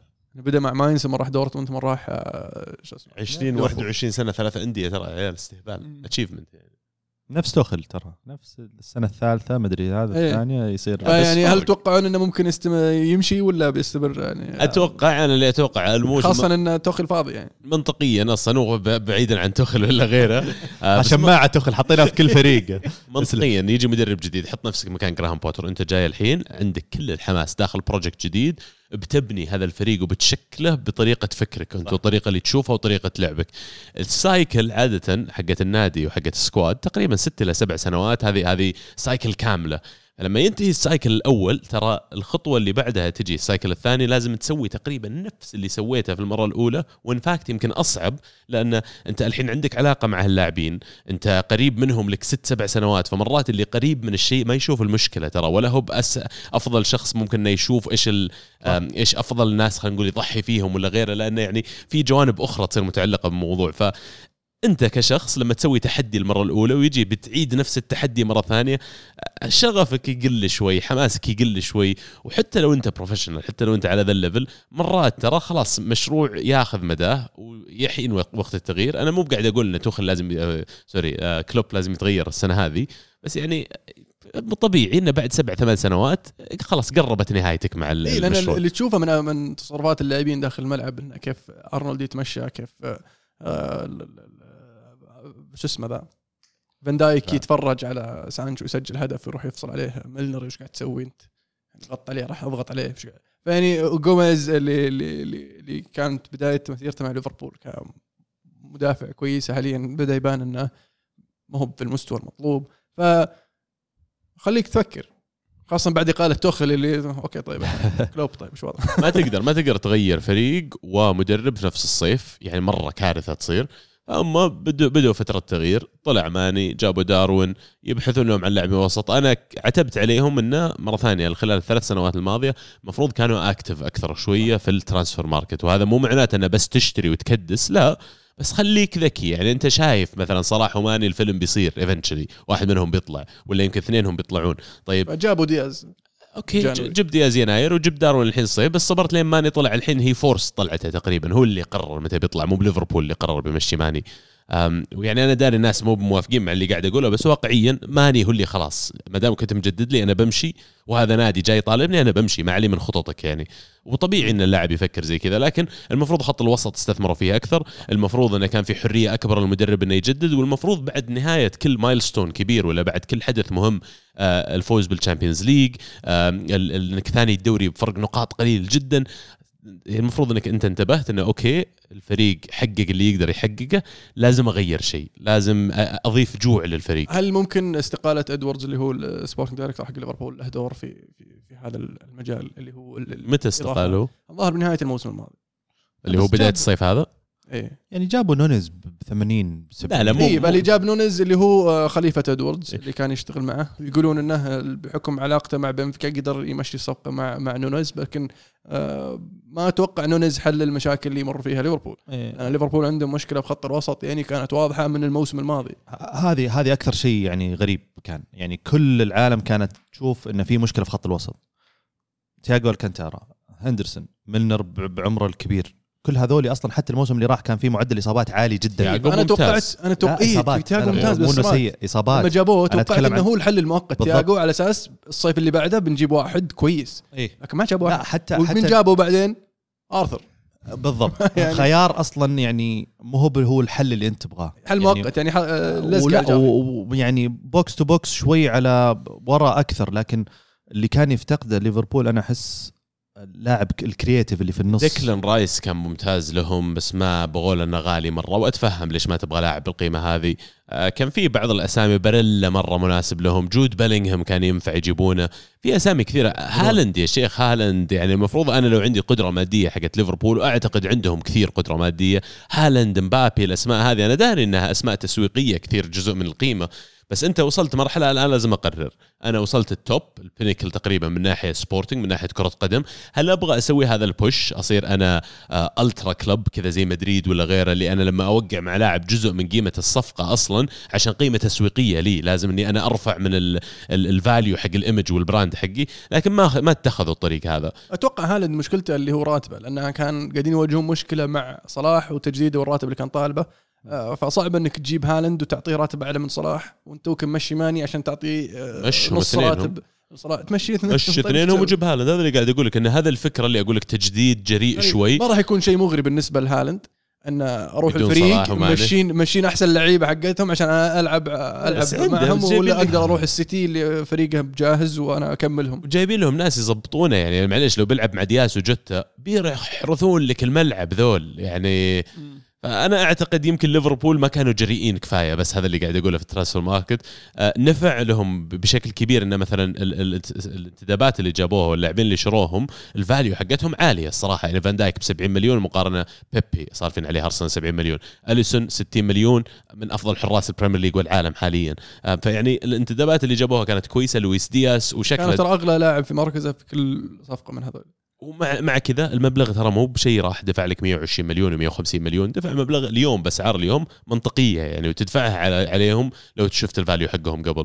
آه، ما أدري الصراحة إيش بيصير فيهم بس again متوقع أنا من بداية الموسم إن فترة انتقالية لليفربول هذه إذا survives المدرب ولا لا هذا كلام ثاني. بس لو أنا على الأقل في إدارة ليفربول ببدأ أفكر ان مين المدرب اللي بجيبه بعده. ويكتمل الفريق أصلا بعد الإصابات. يعني ترى جوميز يعتبر حاليا خيار ثالث في الدفاع. يعني عندك كوناتي وعندك آه، ماتب كلهم كانوا مصابين. توه راجع ماتب تياجو الكانترا توه راجع من كوناتي يوم يجيبونه. ما أنا توقعت إن كوناتي يوم جابوه انه ماتب وقتها أصلا مرة ثانية زي ما قلتوا على آرثر وذولي. توقعت إن ماتب بيكون يعني لاعب مرحلة لاعب كذا أنت محتاج واحد يمشيك سنتين ثلاث سنين على ما أجيب لي واحد أنا أخوي فان دايك. هذا هو. بس إنه جابوه بدا يبدع. هو أفضل سوى واحد فيهم. ثنائيه خرافية مع فان دايك. فصعب إنك تشيله. فصارت الفكرة الحين جيب واحد صغير على أساس يخلف آه، ماتب بدل ما تجيب واحد ياخذ مكانه. فعط شوي آه، شو اسمه النفر ذا وقت آه، وبياخذ مكان واحد منهم. أنا يوم قلت سبع سنوات جاء في بالي آه، زيدان وطلعته بعد ما حقق يمكن ثلاثة تشامبيونز ليج أو الظاهر الطلعة الأولى والطلعة الثانية ناسي. أحس إنه من أصعب شيء للمدربين أو أصعب شيء ممكن أنت تمر فيه كمدرب إنك كيف تحفز لاعبين شبعانين. هذا هو لازم تجدد. لازم تجدد الفريق سير اليكس كانت إيه. كانت فلسفته انه كل أربع سنين جدد الفريق بالضبط ضد كل شيء عرفت إيه، فعليا. فعليا عادي يعني أنت أصلا already استغنيت عن ماني و already بدأ النص عندك ميلنر وصل كم 35 36 ف مكابر مكابره أساسي بدعم الفترة الأخيرة أنا صار اساسي واضطريت بس. مضطر. مصابين. اي إيه. بالضبط بالضبط بس لا تقول بس ميلنر. هو كخيار أنا بقول لك ميلنر لأنه هو الآن في في في الظروف اللي أنت المفروض تحطها as plan كمدرب اضطريت إنك تلعب لاعب زي هذا. لو بداله واحد عمره 20 22 creative يحرث الملعب هو حرث. إليت قاعد يحاول يعطي إليت فرصة صح. كارفاليو كارفاليو قاعد يحاول يعطيه فرصة أكبر. إيه، يعني هذول ال creative players اللي هو هذا. للمدى البعيد بالنسبة له. بس هو في وجهة نظري يحتاج center midfielder وواحد يساعده في إنه يسيطر على خط الوسط ويسيطر على الكورة. ارثر لأن اي ه- هذه الخطة إن ارثر يكون هذا الشيء. لأن الكنتارا أحسن واحد يسويها. آه آه، شو اسمه هندرسون يساعدك إنك تمسك الكورة بس تمريراته دائما دائما عرضية صح. على ورا ما يمشي على قدام. مو progressive إيه passes آه لاعب يعني بالنسبة لي أنا أشوفه mid mid table هو هو خانته يلعب دور معين وليفربول مشكلتهم لما يلعبون ضد فرق كبيرة آه sorry ضد فرق صغيرة اللي بيقفل ضدك الخطوط والملعب كله مو مخليك ترتد عليه. تحتاج اللاعب اللي زي تياجو زي آرثر في هالحالة إنه بيخلق لك آه، بعد إضافي. إنه واحد يقدر إنه فعلا dictates ال play يقدر يخلق لك killer pass يقدر يسوي لك طريقة لتسجيل الهدف وصناعة الفرصة غير إني أرتد على الفريق اللي أصلا مو معطيني مساحات ورا. وهذا اللي الحين يعني قاعدين يعانون معه. في إصابة تياجو ما عندهم الخيار هذا زي ما قلت المو هندرسون مو هذا اللاعب. ويبدو لي من اللي قاعد تشوفه لا إليت ولا كارفاليو هم اللاعب هذا. أنت تحتاج واحد deeper واحد إيه في الوسط هذول شوي قدام يلعبون في الثلث الأخير من الملعب إيه، ف- فائدتهم أكبر. إلا أن يبتدع شيء جديد في كرة القدم إنه يلعب وهذا خطه أنا جايزت لي من تالي قاعد تشوف بعض الأندية تلعب فيها. يلعبون أربع مدافعين ومحور محور دفاعي كذا destroyer وبعدين يلعب خمسة forwards خمسه forwards لأنه يتعدى الوسط والصناعة وكل شيء ما عليه اثنين بالوسط CAM وجناحين ومهاجم بالضبط إيه. بالضبط هذا السيتي ترى صار لهم فتره يلعبون كذا. إيه. بس سيتي شوف الأسامي تروع عندهم إيه. وحتى ليفربول لما يلعب كارفاليو اليت ترى إلى حد ما قاعد يلعب كذا إيه. آه، قاعد يلعب هذولي وقاعد يلعب جناحين على اليمين وعلى اليسار وال striker قدام فيعني إلا إذا سوى كذا وقلشت معه بس يحتاج كارفاليو واليت يضيفون سنتين ثلاث سنين على خبرتهم إلى المرحلة اللي يقدرون يصيرون يعني يقدرون فعلا ي- يملونها الخانة ف- وإذا رجعوا الإصابات نشوف إيش يصير. جوتا تو راجع. العشم إنه يصير هو فعلا حلقة الوصل الناقصة. لأن فعليا ما بين المهاجمين اللي عندهم كلهم يمكن هو وفيرمينو بس فيرمينو يعني ال- mentally مو بقاعد يلعب هالدور اللي عندهم creativity خلينا نقول أكثر من كونهم جول ما عنده مشكلة يرجع ورا يمسك الكرة ويوزع اللعب مو بزي داروين نونيز داروين نونيز رقم تسعة. في المنطقة عطني الكرة سجل حلو. أم، طولنا شوي في الدوري الإنجليزي. إيه، هذا هو ما في جولة. مباراة أرسنال أجلوها حق اوروبا league عشان الظروف اللي صايرة في بريطانيا. مباراة في لندن؟ إيه إيه. الخميس المباراة. في لندن صح ويقولون إن بس الشرطه أعلنوا انه آه okay صح لأن عشان العزاء في لندن إيه. okay. لا بس أعلنوا إن الدوري الإنجليزي راح أو ال- ال- الرياضات بشكل عام راح ترجع ل- ل- لإنجلترا من يوم الثلاثاء وبدايه بال Championship بكرة ولا قصدك لا لا الثلاثاء الثلاثاء الجاي؟ بكرة. آه،. يعني, الجو- ال weekend راح يكون في آه، جوله okay. بس في تحفظ عندهم لأن العزاء يوم الاثنين في لندن فما يبغون يصير في زحمة. نعم. ويحتاجون resources المباريات اللي ممكن يكون يحتاجون فيها آه، أمن آه، ممكن يأجلونها. بس هذا ال impact على لندن بس ها؟ آه، غالبا. بس إذا في مباراة كبيرة يعني في في تحفظ على مباراة يعني مثلا يونايتد ليدز في في الاولد ترافورد آه، بس يعني اللي م- مهدّي الأمور إن ليدز ما هو في في, في يعني في المستوى اللي كان عليه أول في ال rivalry شوي خف. فيعني لو كانت مثلا آه، يونايتد ليفربول مثلا ممكن يكون فيها شوي آه، تحفظ. أو يونايتد سيتي لأن ممكن يحتاجون آه، رجال أمن يكونون في الملعب ويساعدون في تنظيم الأمور وراح يخفف عن الأمن المطلوب في لندن. فيعني راح يوزنونها. فنشوف إيش يصير معهم. الدوري الإيطالي. الدوري الايطالي نابولي يستعيد الصدارة. فوز 1-0 كان يعني كافي آه، بالنسبة لنابولي. ال- ال- ال- الميلان آه، فاز الإنتر فاز. أتلانتا اللي كان متصدر تعادل وتعثر وفقد الصدارة. آه، بس ال- ال- الحديث اللي ودي أسولف معنا عنكم يعني صراحة يوفنتوس يوفنتوس في المباراة هذه مع سالارينتانا يعني كان الشوط الأول كان اليوفي ضايع.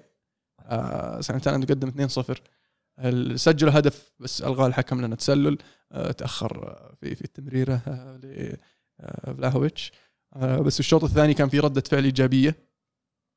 قدروا يجيبون التعادل. سجلوا هدف عن طريق ملك في آخر الدقائق. سجل هدف جميل من الكورنر. بس الغاه الحكم بداعي التسلل رغم أن بونوتشي يعني ما لمس الكورة. ولا حجب رؤية عن حارس. ولا حجب رؤية الحارس ولا أثر على اللعب. يعني ما أدري ليش ألغاه. ما أشوف إنه هدف يعني يستحق إنه يلغى. اللي سواه ملك بصراحة ما له داعي. أنت عندك عارف إن عندك كرت أصفر تروح تحتل تفسخ الفنيلة وتاخذ كرت أحمر وتمشي وأنت آه، ما لها داعي بصراحة. الفريق. اخرتها ألغى الهدف وانتهت المباراه 2 2 مطرود من مطرود منهم آه، اثنين. أنا كوادرادو. في فترة اللي اللي راح يشوف الفار تلاقط مع آه، مدافع آه، سلرنتانا. وانطرد. وأطردهم اثنينهم الحكم. وأليجري انطرد. ولا يجري بعد. صراحة ما يعني كانت أحداث آه، عرفت تحس من زمان ما شفنا مثل هذه الأحداث في في مباريات خصوصا في آخر آه، خمس دقائق. بس غير منطقي دقائق. إنك تلغي الهدف. الغاء إي شوف في ناس ترى على طاري الحالات التحكيمية خلينا على قولتهم نتعمق فيها. أنا ما أعرف صراحة ال- القانون اللي يتعلق بمشاركة لاعب متسلل في الهجمة لأن في أكثر من شيء قريته ولا ولا ولا أعرف صراحة المعلومة الدقيقة. لكن ال- الواضح إنه حجب رؤية عن حارس. هذه تحسب فيها تسلل زائد موه غير- على المدافع. موه على المدافع أو أو غيرت مسار كورة وفيها شك شعر. شعر على قولتهم بس ما لمسها واضحه إي. في العادة ما لمسها واضحه في العادة الحارس أصلا واقف في, بعيد، في. إي واقف في عند القائم الأول. والكره راحت عند القائم الثاني وبعيد عنه ويتفرج عليها أصلا يوم تعدته حاول يلمسها بنوتشي ولا لمسها بالضبط يعني بالضبط. ولا ولا فيها تأثير على ال- ال- المدافع اللي ورا المدافع اللي ورا لو بغى يلحقها كان حاول يلحقها بس أصلا كانت رايحة المرمى بعيد عنه بس يعني إيه فما أعرف وش ال argument حق الحكم أو ما أعرف وش حجة الحكم لكن الواضح إنه كان أصلا ما بدا شافها على طول قرر القرار فواضح إنه ما- باني قراره على إيه، شيء قايلين لكن- له ترى مشارك في الهجمة راح أشوف أوكي مشارك في الهجمة إيه ف يعني ما لمسها. ولا أكيد أكيد بيصير فيها تبرير لأن غير كذا القرار ترى احتاج جرأة جدا ترى كبيرة لأنه كنت في أرض قاتل. وقت قاتل وفي أرض اليوفي والفريق احتفل وراح ورجع خلاص على أساس إن الموضوع منتهي فجأة قررت إنك تروح تشوف تلغيه لا ويقولون في فيديو بعد طالع جديد انه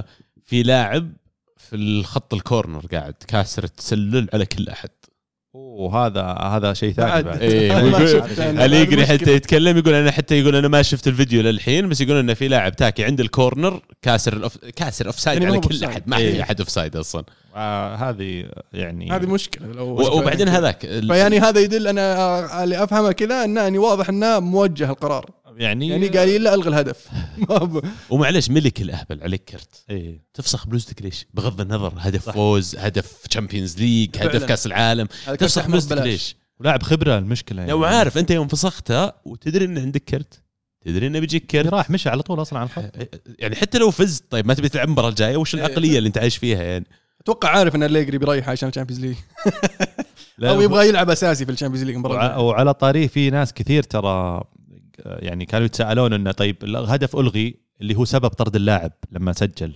فالمفروض انه آه تلغي القرار خلاص تس- تسحب الكرت الأصفر لأن الهدف اللي هو فرح عشانه ألغي. هذا شيء كلام غير صحيح. إي بس الواقع. إنه فسخ الفنيله بالضبط. فهو القرار فسخ قرار الفنيله في في احتفالية ولا ما في احتفالية أنت فسخت فنيله كرت أصفر. بالضبط. ما يلغى إيه، ما يلغى ما ما يلغى لأنه قرار قرار إداري آه، زي يسمونه- حال حال لو ضرب واحد لو سوى شيء إيه. بالضبط ضربت واحد وتسجل هدف والغي الهدف أنت على حالة الضرب تاخذ. بس طب لحظة لو هي تاكل مي بتاكل مشينة انه كرت أحمر تاكل عليها أصفر مرتدة ومسكت بلوزتك سحبت بلوزتك ووقف فاول كرت أصفر رجعت.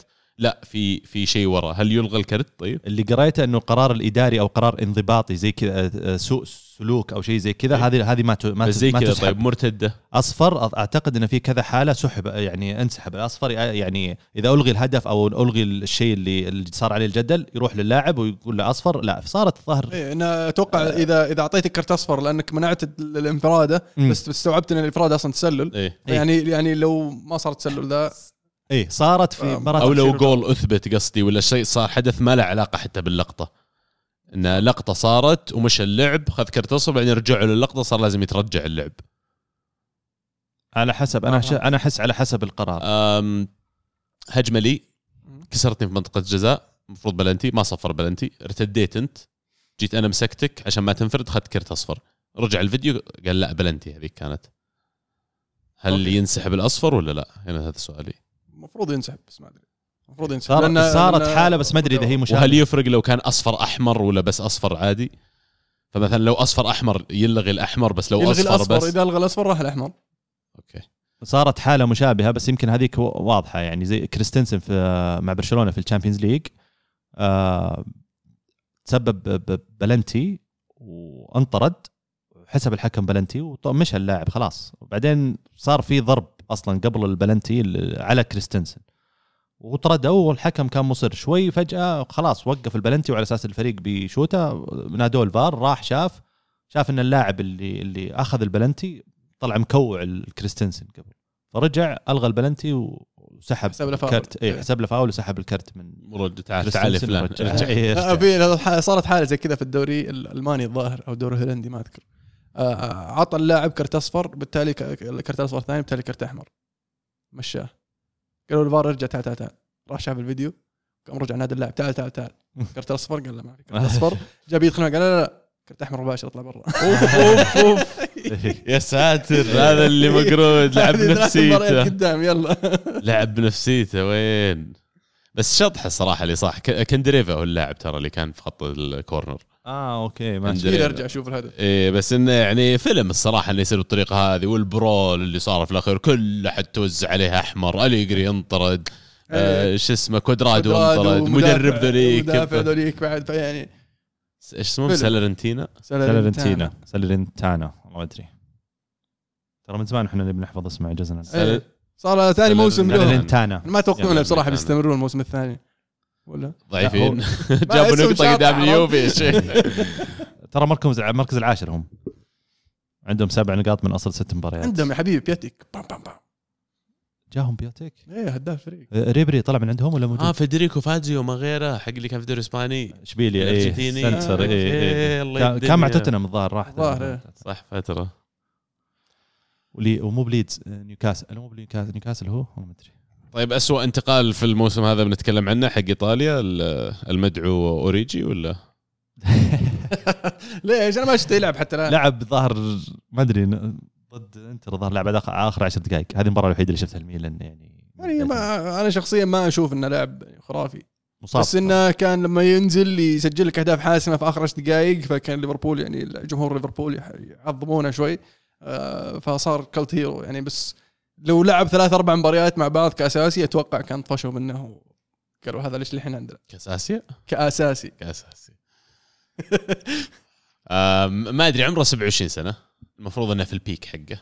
جاهز في قمة ال power معليش cycle. آخر ثلاث سنوات ما لعب إلا يمكن آه، آه، مجموعهم يمكن ما تدري 90 دقيقة وهذا الفكرة اللي شروها أصلا لما جو ميلان يشترون إنه واحد هذا على أساس إنه ممتاز كلوب يعني holds him in high regard واحد فعلا يقول أنا كنت أتمنى إني أعطيه دقائق أكثر كان ينزل في لحظات الحسم زي ما قلت ويلعب دور فيها جابوه ميلان المفروض هذا واحد جاهز إنه you know what هذه فرصة لي بالضبط آه، فرصة لي إني أصير. جاهز لكن تعود على لاعب بديل يمكن. سوء الحظ أنا شو أتوقع والاصابات اللي قاعد تجي. يعني عمرك 27 وأتذكر فان بيرسي مثلا لما وصل ذا العمر 27 28 بدأ يعرف كيف يحافظ على نفسه بدأ يعني إلى حد ما حتى لو إن أنا injury prone تجيني إصابات كثير خلاص الحين باقي لي زبدة ال career حقي هالثلاث أربع سنوات لازم ألعب كل مباراة كل دقيقة.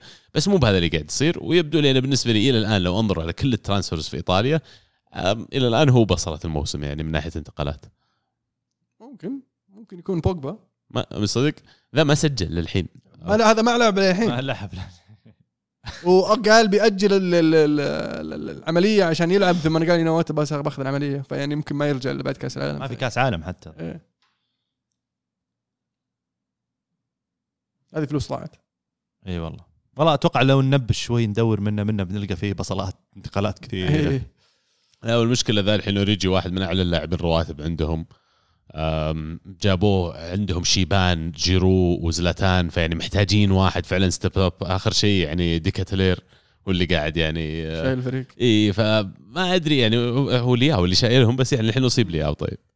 المشكلة دي المفروض يعني ما هم عندهم جناح يسار ترى. انطرد منطرد اللي عندهم مشكلة انطرد. أوكي مو بلاعب المباراه الجايه ويقال لا. انه لأنه ما عندهم بديل يقال إنه قد ينزلون المباراة الجاية بشكل مختلف ميلان ما قد شفناه يلعب بطريقة 4 3 هذه. 1 2 من غير أجنحة يعني قد يكون إيه يمكن حتى 3 5 2 عرفت؟ إيه. أم، لأن ما عندهم ولا واحد يلعب في المركز هذا وما أعتقد عندهم أحد ينفع حتى إنه يلعبونه إيش بيصير ما أدري بس يمكن نشوف ثلاث مدافعين يصير الود أو الأطراف يوفرون لك إياها الأظهرة هذا اللي بتشوف. هرنانديز وبتشوف أتوقع انه آه، آه، يعني نقول تاكيدا أو اكمالا لكلامك يا أبو عابد إن بيولي في آخر يمكن 10 دقائق في المباراة أتوقع انه جرب هذا النوع من التشكيلة. لعب 5 4 1 آه ثيو هرنانديز كجناح ومن ال- اليمين شو اسمه هو حقه كالابريا وثلاث سناتر.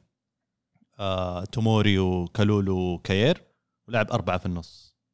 آه بن ناصر مع آه تونالي. مع واحد جد- جديد كان عندهم اسمه غريب كذا في النص كذا إيطالي جبر قوي و... وما أدري من الرابع معهم كان دي كتلير بعدين طلع ونزل واحد أتوقع في النص ف... فشكله هذا الشكل يعني. شكل هذا ال- الشكل اللي بي يعني بيعتمده ضد آه، نابولي خصوصا مباراة تعتبر هي مباراة القمة ومباراة خلينا نقول مباراة صعبة. صدارة آه، يعني في حالة أتلانتا ما- ما فاز ولا تعثر وغير كذا لأن نابولي عندهم ناس آه، على أجنحة طيارات وخرافيين. عندهم خيارات بعد. عندهم خيارات وعندهم يعني شوف الحين آه، شوف سووا في ليفربول. إيه اوسمن آه، مصاب ما أتوقع إنه بيلعب. فرصة لراسبادوري إنه راسبادوري وش اسمه هو سيميوني ولد- سيميوني. إيه، فعلا. وعندهم في الأجنحة يعني شو اسمه هذا؟ خرافي عندهم. الجورجي كان اسمه قلنا؟ كارفا. اسمه طويل. كارفا. كارفا, كارفا تخيليا الظاهر. والله. إيه. تحكي لغات والله كفارة. يعني أحب اللاعبين اللي سمي كفارا كفارا هو ولا كارفا كفارا خبره كفار إيه كفارا كفارا تسخيليا إيه. فعندهم كفارا عندهم آه، المكسيكي آه، تشوكي لوزانو عندهم. بوليتانو فعندهم خيارات على الأطراف. حلو. بطل وصل بطل وبصل. أنا جاهز. أنا يعني جاهز. ودي أخف جاء بصل في بالي بس ودي أقول أخاف يزعلون علي ناس. صدق والله دائما بيزعلون عليك. والله. إي والله. يعني لو قلت لازم تتصالح مع الجانب خلاص هذا. يعني أنا الحين بقول برميها وخلاص يعني إذا ما جازت لكم سلكوا لي. بس أنتم قولوا لي عادي ولا لا؟ يعني إيقاف طيب إيقاف- أنا تحمست إيقاف. الدوري الإنجليزي. والله يستاهلون بصراحة. بس يعني أنا؟ افهم أفهم ليش وقفوها. تقعد يعني- نسولف قبل الحلقة. يعني يعني ما- ثلاث أيام. يعني ثلاث أيام. لو وق- لو وقفوا. أوكي. صح؟ يشبون فيني عبد والله الله؟ شوف يعني أنا ما أتكلم في المواضيع هذه بشكل عام. ما أدري أنتم وش تشوفون. أنا ما عندي وجهة نظر. لا أنا أتكلم كقرار أشوف أنا, ما أنا العب fantasy. أنا فاهم بس ألعب fantasy. أجي شوف. يقولون ما في جولة على الأقل جاني أنا- transfer إضافي. أنا أتكلم كقرار لأن آه، آه، آه، إذا إذا كان الأيام مثلا عدد ثلاث أيام كانت الجوله لعبت بكل سهولة لكن بالنسبة لي أنا كمشجع يمكن بصلوا لكن هم أكيد إنه يعني نحتاج اشتقت اشتقت ال Premier League. اشتقنا والله صراحة توهقنا شوي يعني لكن آه، بالنسبة لي أكيد نحترم آه، القرار ونحترم الناس اللي تشجع وتحب الثقافة خلينا نقول البريطانية لكن ترى وزير خارجيتهم يتابعنا انتبه. والله ون- ون- ون- ونعم. ونعم والله. طيب خلاص خلينا نغير البصل. أجل بصل أحداث مباراة آه، اليوفي لا. والسالرنتين أنت قلتها أنت سرقت لا لا حقتك؟ ما يخالف ما يخالف. أوكي عشان يعني ننسى حقك هي صدق البصل واضحه بس ما- إيه. آه البطل بالنسبة لي آه كفارا آه، كفارة كفارة خيليا. مصر أنا أقول اسمه مع أن العالم تقول كفارة بس لأني أنا عن نفسي شخصيا أحب هذا النوع من اللاعبين. لاعب آه، عمره 21 سنة مدري 22 سنة. ما أدري من وين لقطوه نابولي. آه مفيد مهاري ومفيد. يعني في نفس الوقت يسجل يصنع. آه اللي سواه في أرنولد في مباراة Champions League الأسبوع اللي راح يعني كان صراحة آه، مسخرة. ف محبب شوفة هذا اللاعب بالنسبة لي بطل. هدف آه، في أهداف كثيرة بس يعني آه، لأن هذا اللاعب بالنسبة لي آه، يعني أقدر على مستوى الانضباط والمستوى الشخصي وكذا فلازم أختاره. هدف رودريجو الثالث إذا ما كنت غلطان. اللي سدحهم شفت شفتها؟ إيه. فيعني لاعب هدف خلينا نقول يبين لك المنتاليتي حقت اللاعب اللي إحنا كفريق محظوظين فيه. ليش؟ لأن نادر ما تشوف لاعب برازيلي صغير بعمر 20 21 سنة آه، عنده هذه العقلية الانضباطية الالتزام الهدوء آه، يلعب أساسي يلعب احتياط الاحترافية أهم شيء الاحترافية ما. يلعب بس أنا ما عندي مشكله ما بس لعبني أنت أنا. بعطيك 110 كل الفريق يحبونه يحب كل الفريق آه، مع ال social media الظاهر إنه مرة يعني هادي ولا خفيف ال social media يحط صور مباراة بعد مباراه كذا بس ما.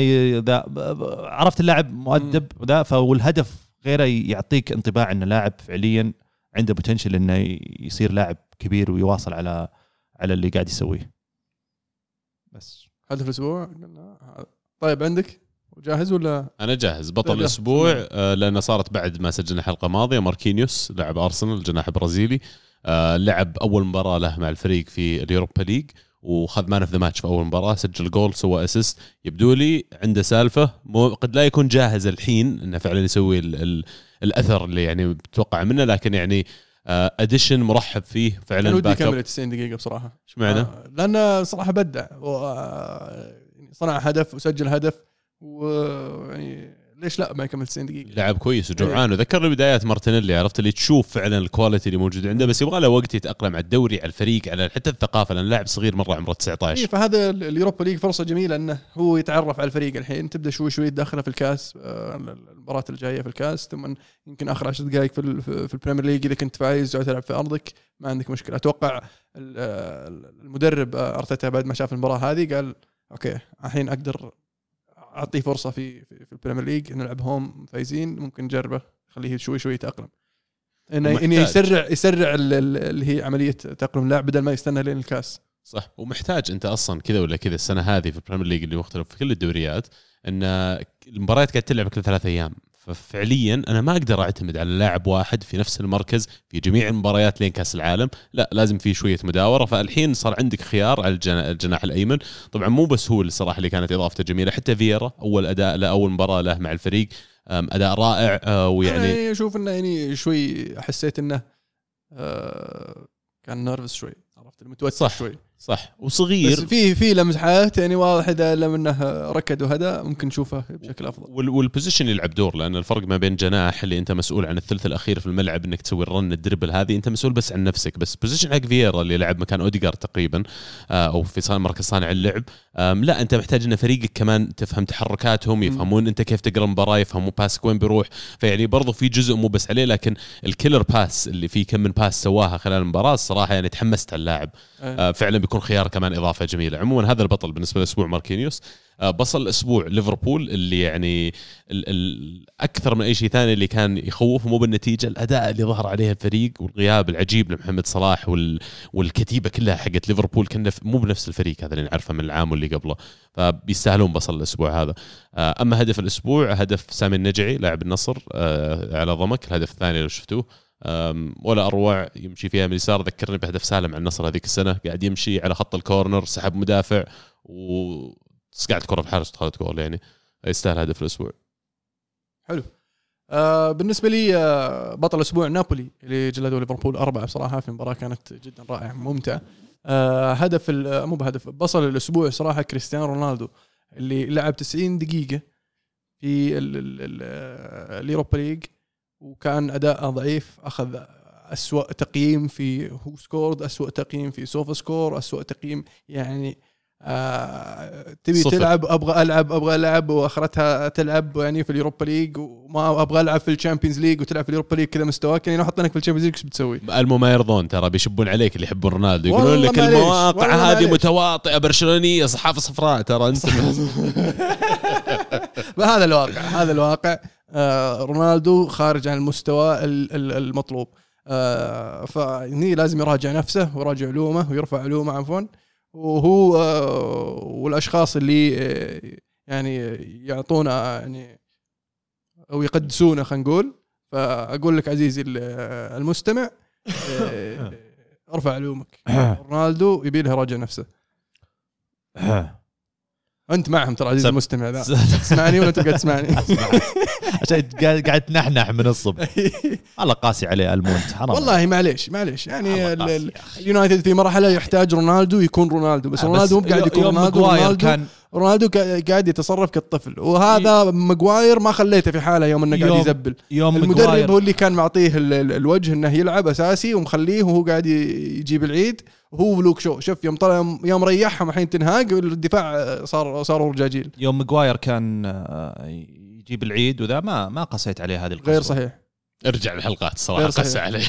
ما في أحد ما قسيت عليه. والله؟ بس هو ماجواير يعني بس أنت لأن ماجواير ما يعني لك شيء يعني. تسمعه تطلع من هنا عرفت؟ بس رونالدو نيرف يعني إيه زيك زي بعض الناس. يعني شوي. معلومك زيهم. سم سم سم. إيه. الله يهديك يا أبو هدف الأسبوع طيب عطنا هدف الأسبوع آه هدف إيجالو بصراحة. هدف إيجالو يعني من الحطة اللي حط إياه كيار ولا من الهدوء كيف ثبتها ونقشه فوق الحارس يعني حتى ذكاء اللاعب في إنه آه، المدافع كان ممسكه أول ما المدافع خلاه أنا شفت العادة كنت إيش قاعد يسوي ذا؟ شلون تخلي قالوا زي كذا؟ تقدم وخلاه قال على طول لف على الكورة جايته. فهدف جميل بصراحة. حلو. كذا نكون وصلنا لنهاية حلقتنا بس قبل ما نقفل بس أحب آه، يعني أبارك لبوكا جونيورز آه، بالفوز في السوبر كلاسيكو أمس على ريفر بليت. مباراة كانت جميلة بس راح خربها ماركوس روخو. hard luck hard luck يا ألمو. آه، فزنا وش مو مشجع ريفر بليت خسونا والله. okay. آه ماركوس روخو أخذ كرت أحمر في الدقيقة 97 يعني هو شال الكورة عرفت؟ بس شال رأس اللاعب معه. عرفت؟ الكورة في الهواء ونط هذا بشوي شالها بيسراه وشال الكورة وأخذ وجه اللاعب معه. في الطريق الحكم يعني ما أثناها كرت أحمر اطلع برا. فيعني حرام إنه خرب الفوز بكرت أحمر مباشر. آه بس الشيء الإيجابي إن بوكا جونيورز قدر يتعدى ريفر بليت الترتيب ويوصل ال top four وإن شاء الله الطريق أخضر إن شاء الله. أبد كذا نكون وصلنا لنهاية حلقتنا اليوم إن شاء الله تكونوا استمتعتوا وأبد كانت كره معنا الكره معكم. بما الله.